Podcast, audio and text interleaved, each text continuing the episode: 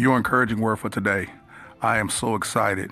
I want you to read John 13 and 1 and then go read Romans 5, verses 6 through 8. John 13 and 1 simply states that Jesus was heading to the cross. We're heading towards Palm Sunday. And he said he knew his hour had come, but he had loved them until the end. Well, when Jesus means he loves them to the end, it means he loves them to the end, which is their beginning. He loved them for the complete time that he was on the earth. Even though they didn't get it, even though there were lessons that they would only learn once he had left, and he explained that to them. In the next couple of verses, he said, I'm going to do this for you, and I'm going to tell you some things, and I've shown you some things, but you won't understand them or appreciate them until you, till I leave. There are some lessons that your parents taught you, your grandparents have gave you that until they left, you didn't understand the lesson. Things they would say like, just keep on living.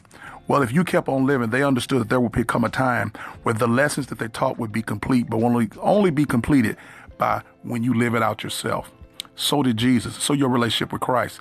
There's only things you learn because of the fact that he died on the cross. Romans 5, 6 and 8 tells us that he loved us not only to the end, but he loved us to the point of his death, which was the end of his natural life on earth, but gave us eternal life. Isn't that interesting? He died a natural death to give you eternal life. So there's nothing that you can't do. There's nothing that you can't accomplish. It says he loved us while we were still. He died for us while we were weak, while we were still in our sins and trespasses, while we were still yet sinners. He died for us. He died for the ungodly. He didn't require that we get everything right before we come. We didn't have to go through a ritual or a tradition or a priest or a prophet. He allowed, he died so that we can have a relationship with God.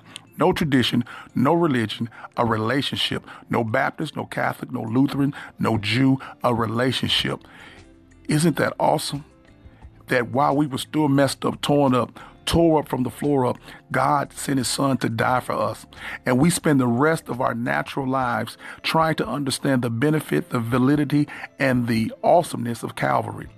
No matter what I teach, no matter what I preach, I always end up at Calvary because it's at Calvary is where our power lies. At Calvary is where the blood covers. At Calvary is where we get the fact that he was raised for our justification. At Calvary, our sins were put on that cross with him. At Calvary, I was baptized into his death. See, it's Calvary that we preach.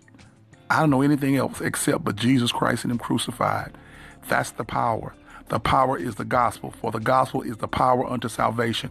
See, it's really simple, but it's so deep. It's deeper than the deepest sea. It's higher than the highest height. It's wider than the width you can ever imagine. It is more powerful than an atomic bomb. It is God and God's word, and that gives us the power. And He says, if you have the faith of the size of a mustard seed, you could tell the obstacle that may be a mountain to be removed and thrown into the sea. Faith in what? Faith in whom? Faith in Jesus and faith in that the gospel did what it said it was going to do. It would save a sinner like me and you. So as we approach towards Resurrection Sunday, I want to encourage you today. Read 13 and 1 and then go back and read John 13 and 1 and then go back and read Romans 5, 6 and 8 and let the light of God shine. And I pray for your revelation revelation, excuse me, manifestation, instruction, and inspiration. This is Pastor Teacher Dr. James Sutton. Be encouraged, be blessed, and know Calvary even more than you knew yesterday.